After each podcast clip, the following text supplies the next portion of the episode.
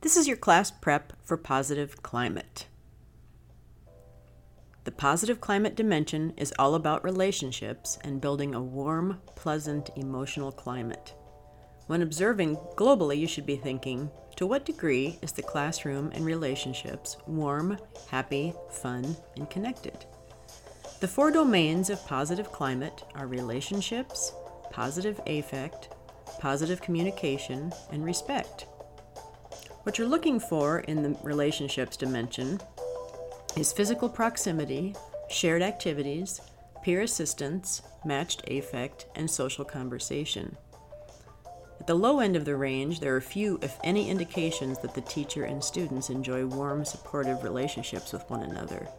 At the high end of the range, there are many indications that the teacher and students enjoy warm, supportive relationships with one another. What you're looking for in the positive affect dimension is smiling, laughter, and enthusiasm. At the low end of the range, there are no or few displays of positive affect by the teacher and or the students. At the high end of the range, there are frequent displays of positive affect by the teacher and or students.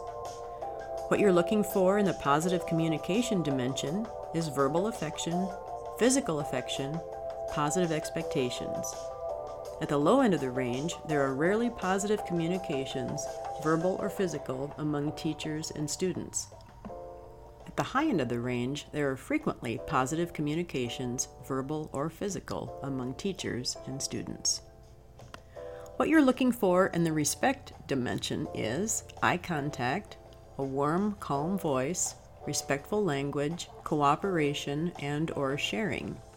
At the low end of this range, the teacher and students rarely, if ever, demonstrate respect for one another.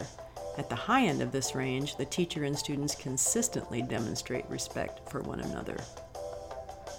There are a few ways that you might miss the mark when doing an observation in this domain. Much of the time, when people misscore on positive climate, they score too low. If you see a teacher who is not very positive, in other words, not connected emotionally, not smiling much, or not enthusiastic, you may automatically be thinking she is going to score low. However, much of the time, these kinds of teachers do score in the mid range because we usually see some of the indicators present at some level. Try to give credit where credit is due, and don't overlook the good things he or she does. Also, pay attention to the relationships and positive climate demonstrated between children.